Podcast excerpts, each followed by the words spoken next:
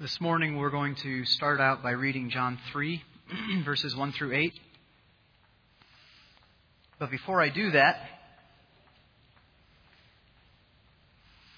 I want to let you know the presuppositions that I come here this morning with.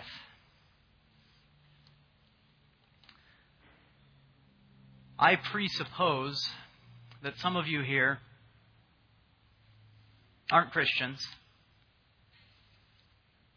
and don't know a whole lot about what church is or who Jesus is or what Christianity is all about. And I presuppose that some of you are Christians. And whether you're a new Christian or have been a Christian for most of your life, and I presuppose that some of you think you're Christians and aren't. Those are my presuppositions. And um, I want you to keep them in mind as we go to the Word uh, through the power of the Holy Spirit. Let's read John 3 1 through 8. Now there was a man of the Pharisees named Nicodemus a ruler of the Jews. This man came to Jesus by night and said to him, Rabbi, we know that you have come from God as a teacher, for no one can do these things that you do unless God is with him. Jesus answered and said to him, Truly, truly, I say to you, unless one is born again, he cannot see the kingdom of God. Nicodemus said to him, How can a man be born when he is old? He cannot enter a second time into his mother's womb and be born, can he? Jesus answered, Truly, truly, I say to you, unless one is born of water and the Spirit, he cannot enter into the kingdom of God. That which is born of the flesh is flesh, and that which is born of the Spirit is spirit.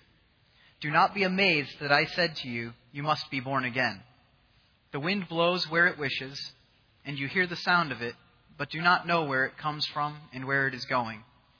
So is everyone who is born of the Spirit. So, who are the Pharisees?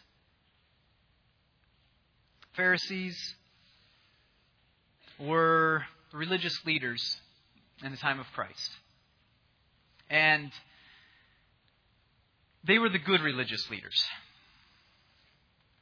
Today we all think Pharisees and we think Pharisaism and we think bad, Pharisee bad. the time of Jesus, the Pharisees were the good religious leaders compared to the Sadducees. Sadducees were the bad religious leaders. The difference between them was Pharisees, they believed the Bible, the Old Testament. Sadducees, not so much. Pharisees obeyed the laws in that Bible in the Old Testament. Sadducees, eh, maybe, maybe not. Mostly not. Right? Pharisees taught the people to obey the laws. They went to church or the synagogue, right? Every Sabbath, taught the people to do the same. These were good religious leaders. Sadducees, they were the bad religious leaders liberals, the real followers of the Jewish faith didn't follow the Sadducees, they followed the Pharisees. All right? So that's who the Pharisees are. Pharisees were very confident of their entry into the kingdom of heaven. Okay? Very confident that they were going to be saved. They believed in the resurrection.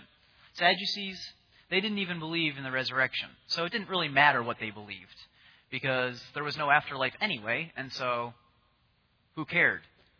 What you did, what you believed, it didn't matter. Pharisees, it really mattered for them.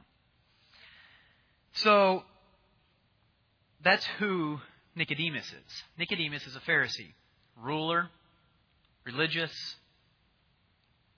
and he's better than most Pharisees because why? Well, because he comes to Jesus in this. and he admits that Jesus is a man of God. Most of the Pharisees, they don't admit that. Pharisees hated Jesus. Why did the Pharisees hate Jesus so much? Well, it was because Jesus had the hearts of the people. The people were following Jesus. They loved Jesus. They listened to Jesus. They followed Jesus. And they were not doing those things with the Pharisees anymore. So the Pharisees were jealous in a lot of ways. Now,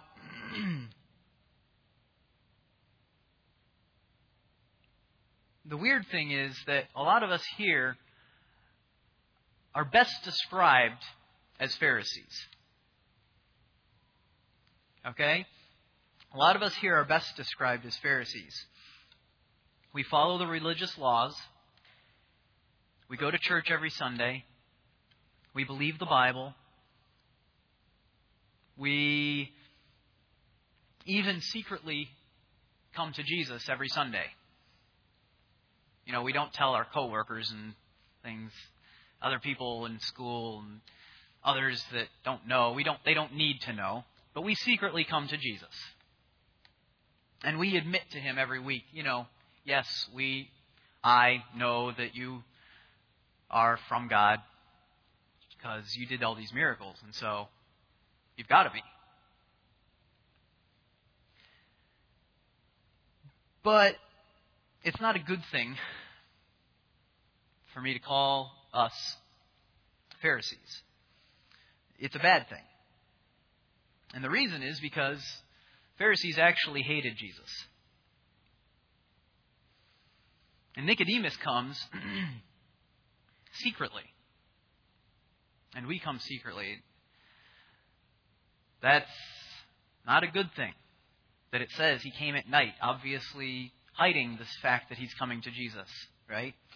He's admitting this, this truth to Jesus that none of the rest of the Pharisees want to admit, which is that it's obvious that Jesus is a man of God. They all know it, because how could he not be doing the things that he's doing? Well, Nicodemus comes and he has a question for Jesus. Comes secretly, and he wants to ask this question. Now, if you had the opportunity, you were alive at the time of Jesus, and you had the opportunity to come to him privately, just, you know, one on one, you and him, you're going to ask him you, something. You've got a question. You're going to ask him. What question would you ask? Maybe it would be a request. Ask him to do something. What would you say to Jesus? What would your, what would your question be? I was thinking about what questions, what some good questions would be that Nicodemus might have asked that we could still ask today. Right? Uh, how about how to solve world hunger? Still a problem today? Was a problem then? A good question. Nicodemus should have asked. How about for peace in the East? Wasn't peace then? Isn't peace now? I thought that would be a good one. The unity of the church or the believers, right? You've got the division of the Pharisees and the Sadducees and the people following after both, and there's this division. There's no unity. Same thing today. Nicodemus could have asked that. So, what question would you ask? You got your question? Okay, you just got interrupted. Because you started out with the introduction to the question by complimenting Jesus, and then he interrupted you. What's he say? Truly, truly, I say to you, unless one is born again, he cannot see the kingdom of God. So, how much does that have to do with the question you were just about to ask him? A lot? A little? Depends on your question. Nicodemus doesn't get anywhere, does he? Doesn't ask a question, doesn't make a statement. He just begins talking, and Jesus interrupts him and says, Truly, truly, I say to you,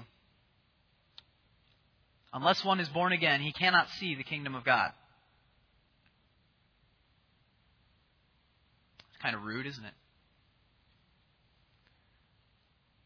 Would that annoy you? If you were going to ask Jesus something, you're going to tell him something, you were going to give him a lecture, you were going to interact with him in some way that you had planned out. You come to him at night secretly, you got this big idea. Before you can even get started, he says, Truly, truly, I say to you, unless one is born again, he cannot see the kingdom of God.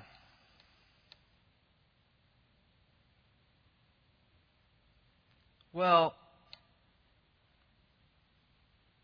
what's the big importance of that statement? Why is it so important that Jesus is willing to interrupt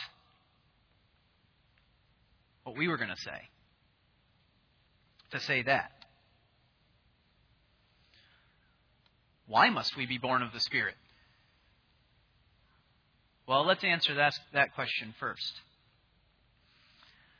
The reason why we must be born of the Spirit is because we see in verses 5 and 6 we are born of the flesh, and our flesh. Well, what does that matter? Well, if Nicodemus refuses to admit that he is born of flesh and is flesh, is he ever going to see his need to be born of the Spirit?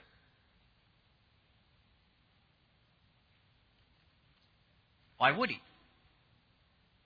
ignoring for a second what it means to be born of the Spirit, he doesn't want to admit that he has a need of anything. What is his need? Well, Jesus says his need is to be born again, to be born of the Spirit. Nicodemus doesn't think he has a need. We don't think we have needs. We don't think we have this need for sure.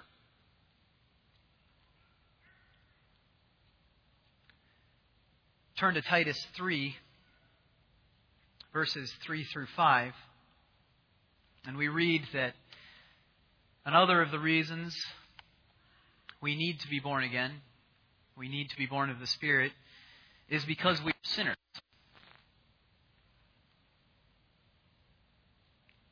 I'm going to read that now. For we also once were foolish ourselves, disobedient, deceived, enslaved to various lusts and pleasures, spending our life in malice and envy, hateful, hating one another. But when the kindness of God our Savior and His love for mankind appeared, He saved us, not on the basis of deeds which we have done in righteousness, but according to His mercy, by the washing of regeneration and renewing by the Holy Spirit if we never admit that we are sinners, never confess our sin to one another or to God, will we ever truly believe that it's not on the basis of deeds which we have done in righteousness that we are saved? That's what those verses said, right? It wasn't on the basis of our own righteousness, deeds that we had done in righteousness, that we are saved some other way. But if we never admit that we're sinners, if we never confess our sins to each other, if we never confess our sin to God, well, we obviously don't think that we have any need to be born again, any need to be reborn of the Spirit instead of of the flesh. We're like Nicodemus. We naturally desire to trust our own righteous deeds.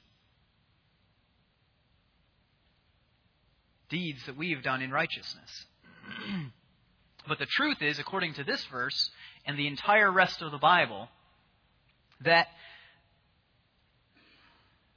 we are sinners, not righteous.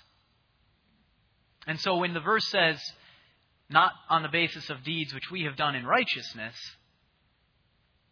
it's not just saying the deeds that you have done in righteousness didn't save you. It's saying you have done no deeds in righteousness. You have no deeds in righteousness. Why do I say that? Well, look back at Titus 3. What does it say at the beginning? Verse 3 For we also once were foolish ourselves, disobedient, deceived, enslaved to various lusts and pleasures, spending our life in malice and envy, hateful, hating one another. Does that describe you? Does that describe who you know yourself to be? You look at Romans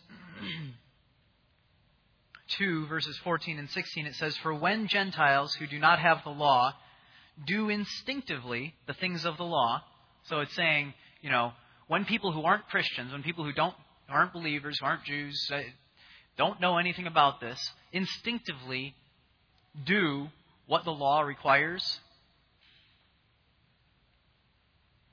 they become, these, not having the law, are a law to themselves, in that they show the work of the law written in their hearts, their conscience bearing witness, and their thoughts alternately accusing or else defending them, on the day when, according to my gospel, God will judge the secrets of men through Christ Jesus.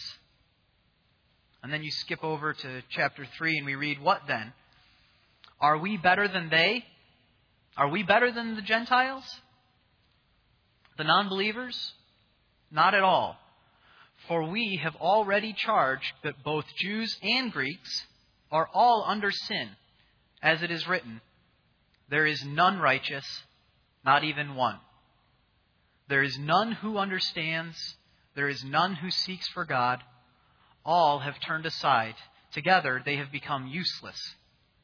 There is none who does good, there is not even one. So we are sinners. And God requires righteousness. And He will judge us. If you were here last week, you remember that the first sermon in this series on the Holy Spirit was about how the Holy Spirit comes, is sent by God to convict the world of sin, righteousness, and the judgment. And that's what we see here in these verses that I've just been reading. If you don't recognize the truth of these verses, the Holy Spirit has not begun to convict you of sin. If you aren't convicted of sin, you aren't convicted of righteousness or the judgment either. But if you recognize yourself in these passages that I just read, then the Holy Spirit has been doing the work of convicting you of sin, convicting you of righteousness, convicting you of the judgment to come.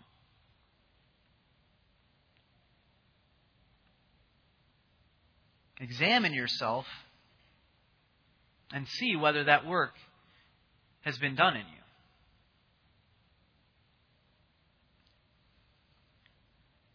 Examine yourself to see if the Holy Spirit has taken out your heart of stone and given you a heart of flesh.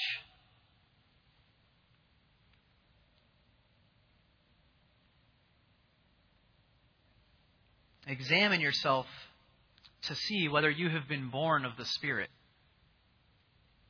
whether you have been regenerated. Now, what is regeneration? Jumping back, it's asking the question what does Jesus mean by you must be born again?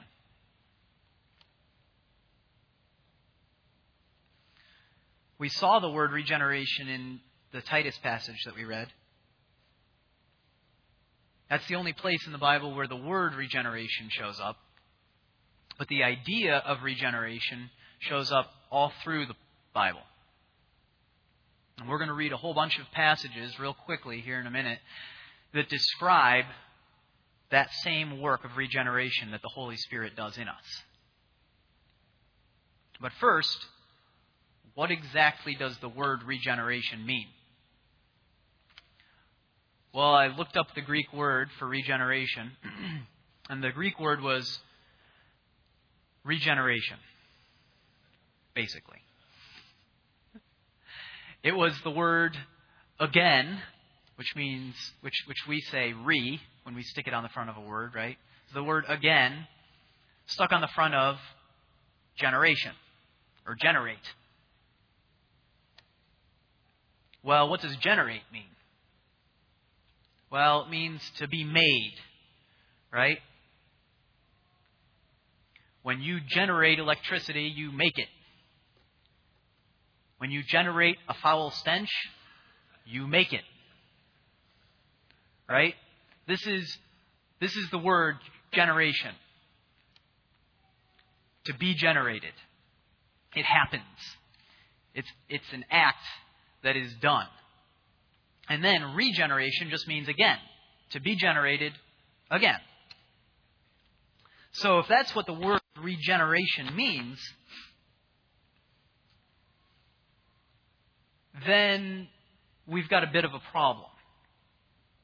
But before we get to that problem, I want to read you some other passages where we read of this concept of being regenerated. Okay? Listen for the words that are similar to regeneration. What, what types of words would be similar to regeneration?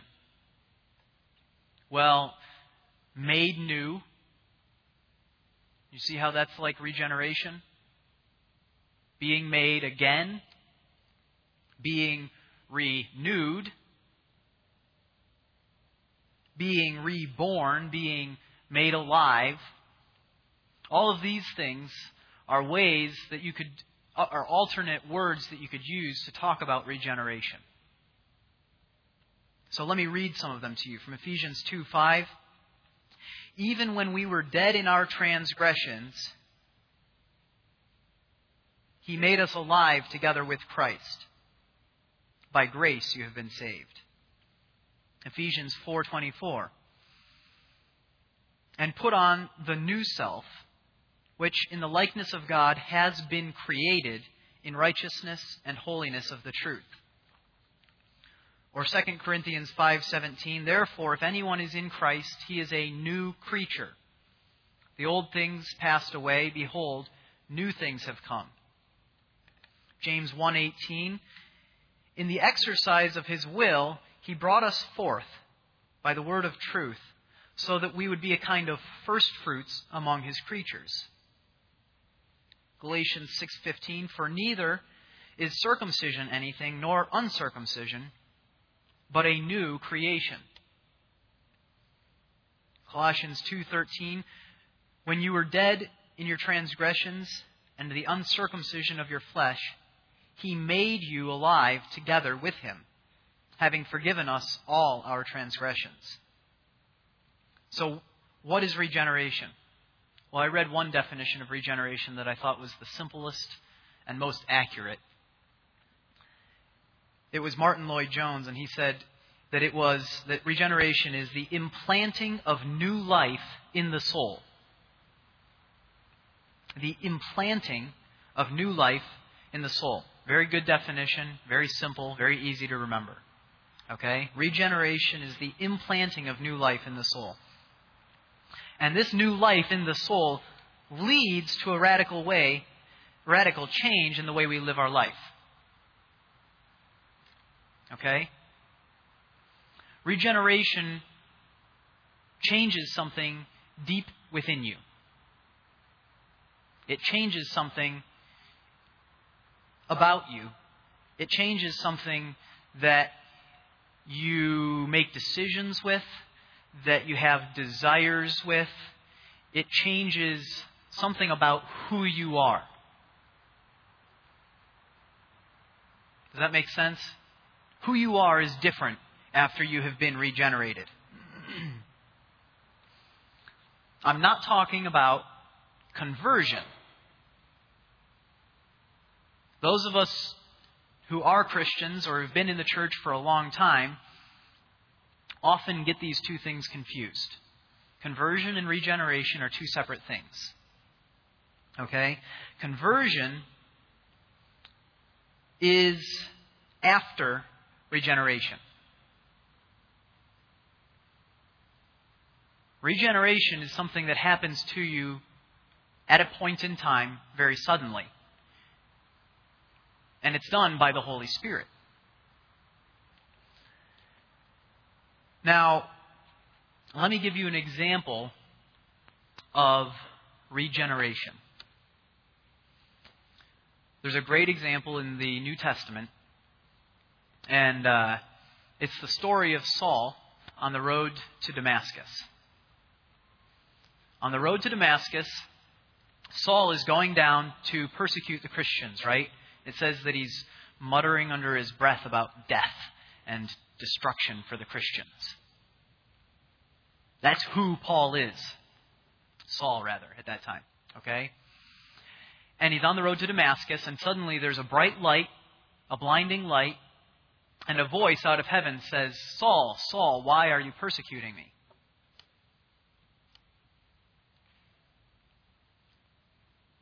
At that point, Saul is changed.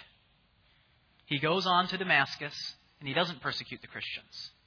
Something in him has completely changed. He has been regenerated. Now, I had a professor at school one time who was teaching a course on uh, Christianity and Judaism and Islam. You could call it a comparative religion course, but it was in the classics department. And uh, he was talking about Saul. And he said to the class, What happened to Saul on the road to Damascus? And there was this one very smart person in the class who raised their hand and gave a very intelligent explanation of how Saul had had an epileptic seizure. And that it's very common for epileptic seizures to result in temporary blindness. And my professor, who is an agnostic, said, Well, you may be right that epileptic seizures frequently result in temporary blindness. But I've never heard of an epileptic seizure ending in somebody completely changing their life. You see, something's changed about Saul. He's different afterwards. Regeneration changes something deep inside you.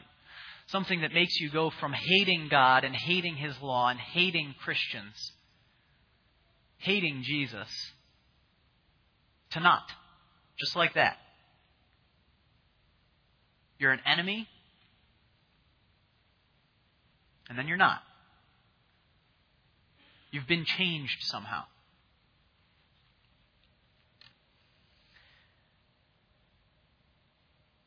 The really annoying thing is that it's impossible for us to accomplish our own regeneration. And I say it's annoying because we really all want to accomplish our own regeneration. But the Holy Spirit is the one who does the work of regeneration in us, not us. According to Titus 3, which we read, you remember it says that prior to regeneration, we are what? Enslaved and deceived. How can we regenerate ourselves if we're enslaved and deceived?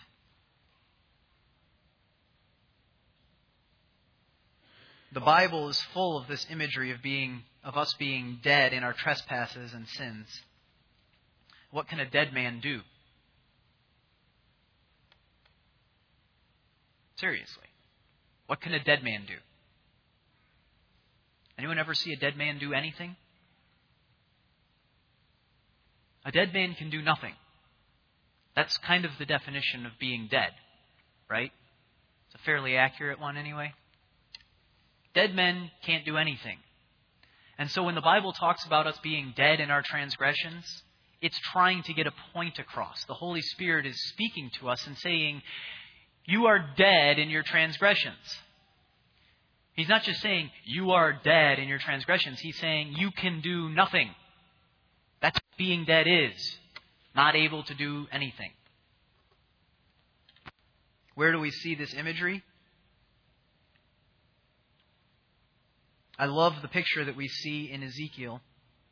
Turn there to chapter 37 if you would.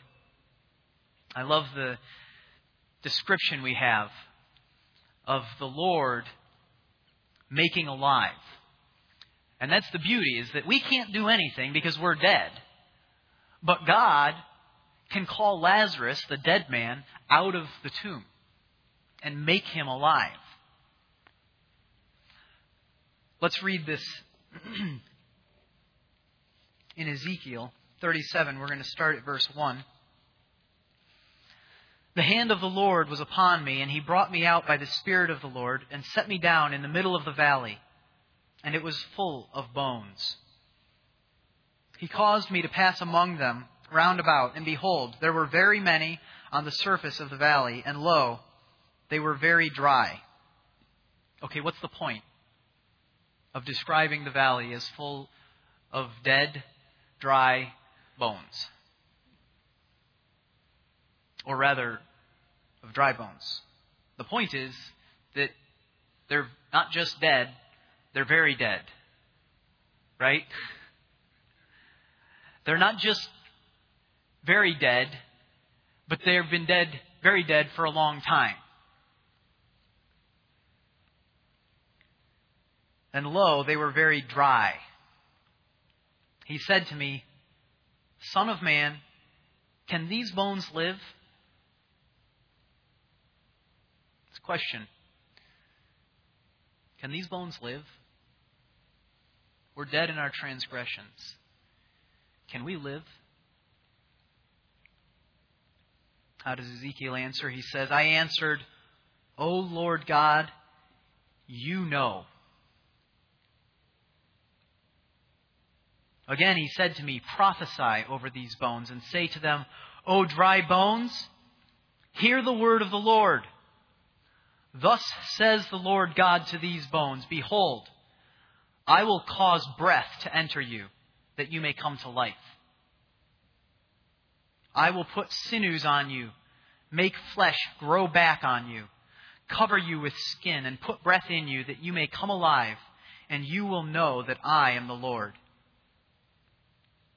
And skipping to verse 13, he says, When I have opened your graves and caused you to come up out of your graves, my people, I will put my spirit within you, and you will come to life, and I will place you on your own land. Then you will know that I, the Lord, have spoken and what? Done it.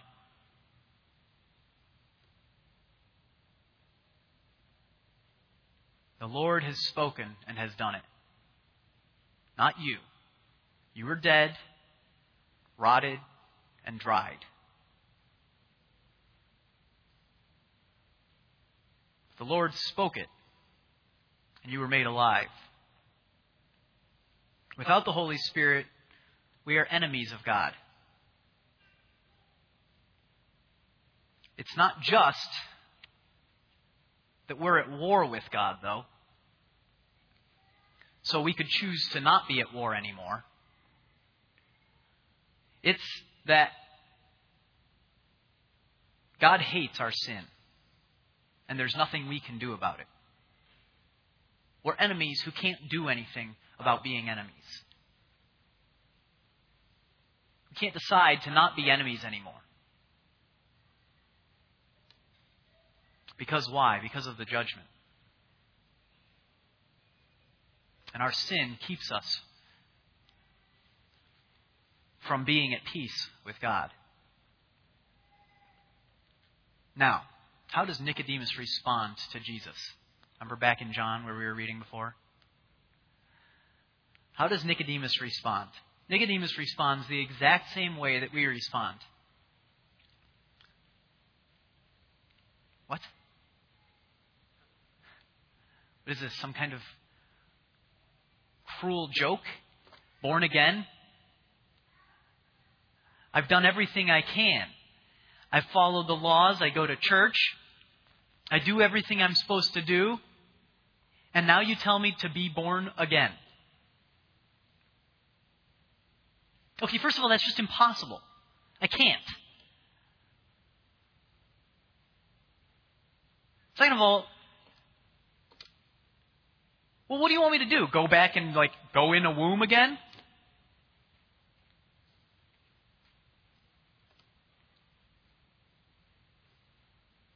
That's Nicodemus' response. That's our response.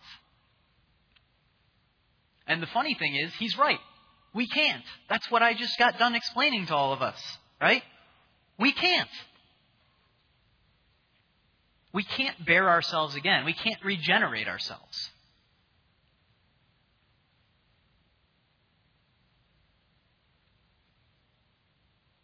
You know, on a scale of 1 to 10, how much did you have to do with your own conception?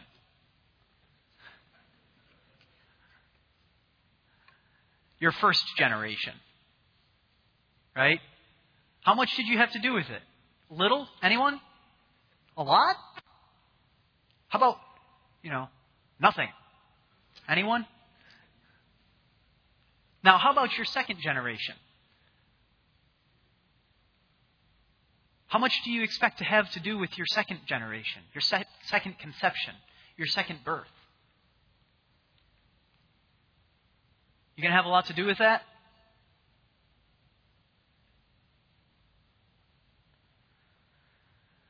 We can't. Nicodemus is exactly right. It's not something that we can just do. But it's how we think. If Jesus says we have to be born again, it must be something I can do. And this is why we get conversion confused with regeneration, because we think you must be born again. And that means you must pray the sinner's prayer. That's not what regeneration is. Regeneration is being changed by the Holy Spirit, and it comes prior to your conversion. It's an instantaneous thing. It happens. Suddenly you are different. And it's done to you by the Holy Spirit.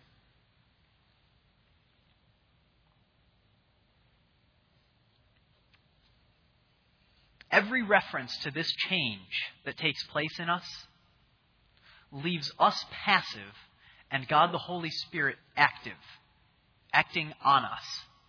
Did you, did you notice that as I was reading all those verses? They were all things that happened to us, not things that we did. God made us new. God recreated us. He regenerated us. He took out our heart of stone and gave us a heart of flesh.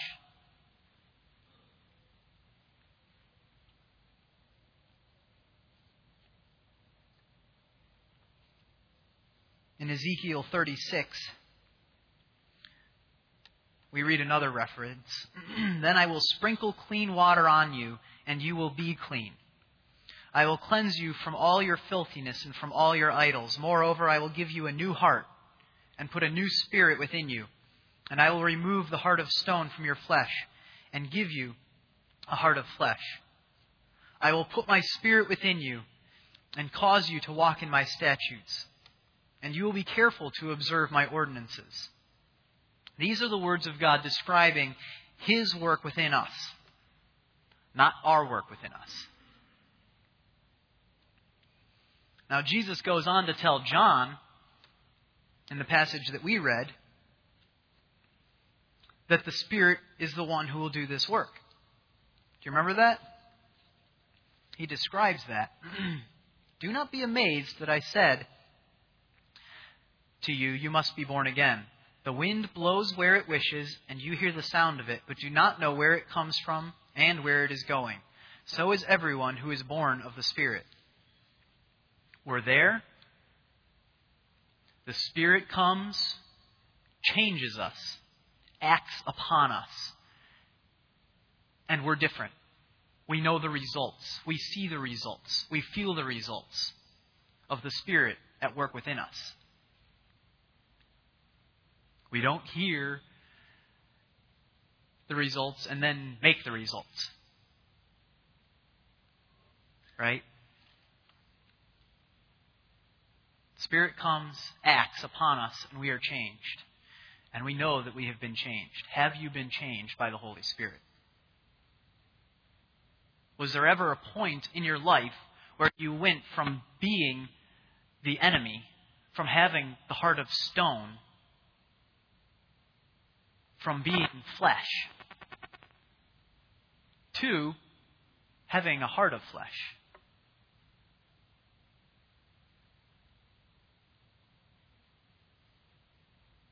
Was there ever a point where that happened?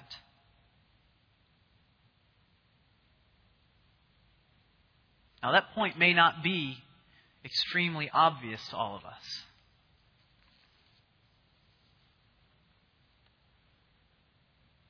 But you can tell that it has happened. We feel the effects. You can look at yourself today and say, that change has been worked in me by the Holy Spirit.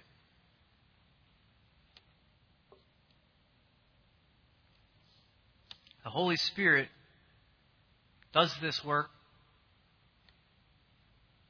His own will, on whoever He wants, whenever He wants. And that's the awesome, awesome, awesome power of God. Because I just got done explaining to us that we can't do anything of this work that needs to happen in us on our own.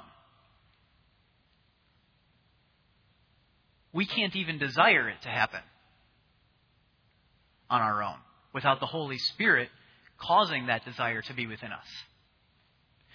And so, the beauty of it is that we don't, not only can we not do it, but we don't need to do it. The Holy Spirit does it. And He does it as He chooses. Now, those of us here who say we are Christians must examine ourselves to make sure that we aren't Nicodemus. Relying on the day in, day out works that we do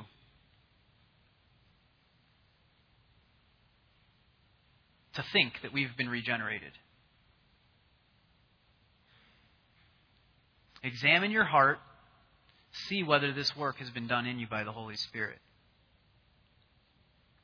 He is not interested in the works of the flesh.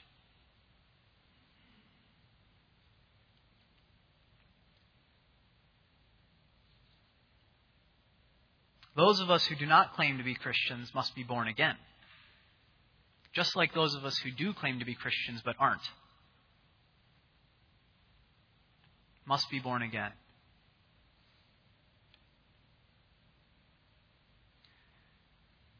And so, is it hopeless? Jesus says, You must be born again. And then he says, But the Holy Spirit does it.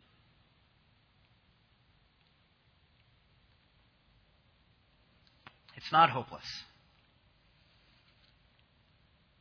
Because if you desire it, if you see your sin, if you recognize the hopelessness of your situation, if you know that the judgment is coming, what are those things? Those are evidence that the Holy Spirit is at work within you.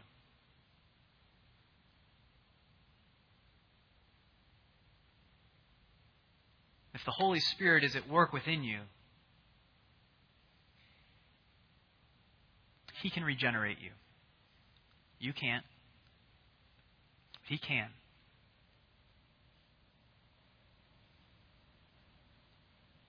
Luke 11, 9 through 13 says, So I say to you, ask, and it will be given to you. Seek, and you will find. Knock, and it will be opened to you. For everyone who asks receives, and he who seeks finds, and to him who knocks it will be opened. Now suppose one of you fathers, is asked by his son for a fish, he will not give him a snake instead of a fish, will he? Or if he is asked for an egg, he will not give him a scorpion, will he? If you then, being evil, know how to give good gifts to your children, how much more will your heavenly Father give the Holy Spirit to those who ask him?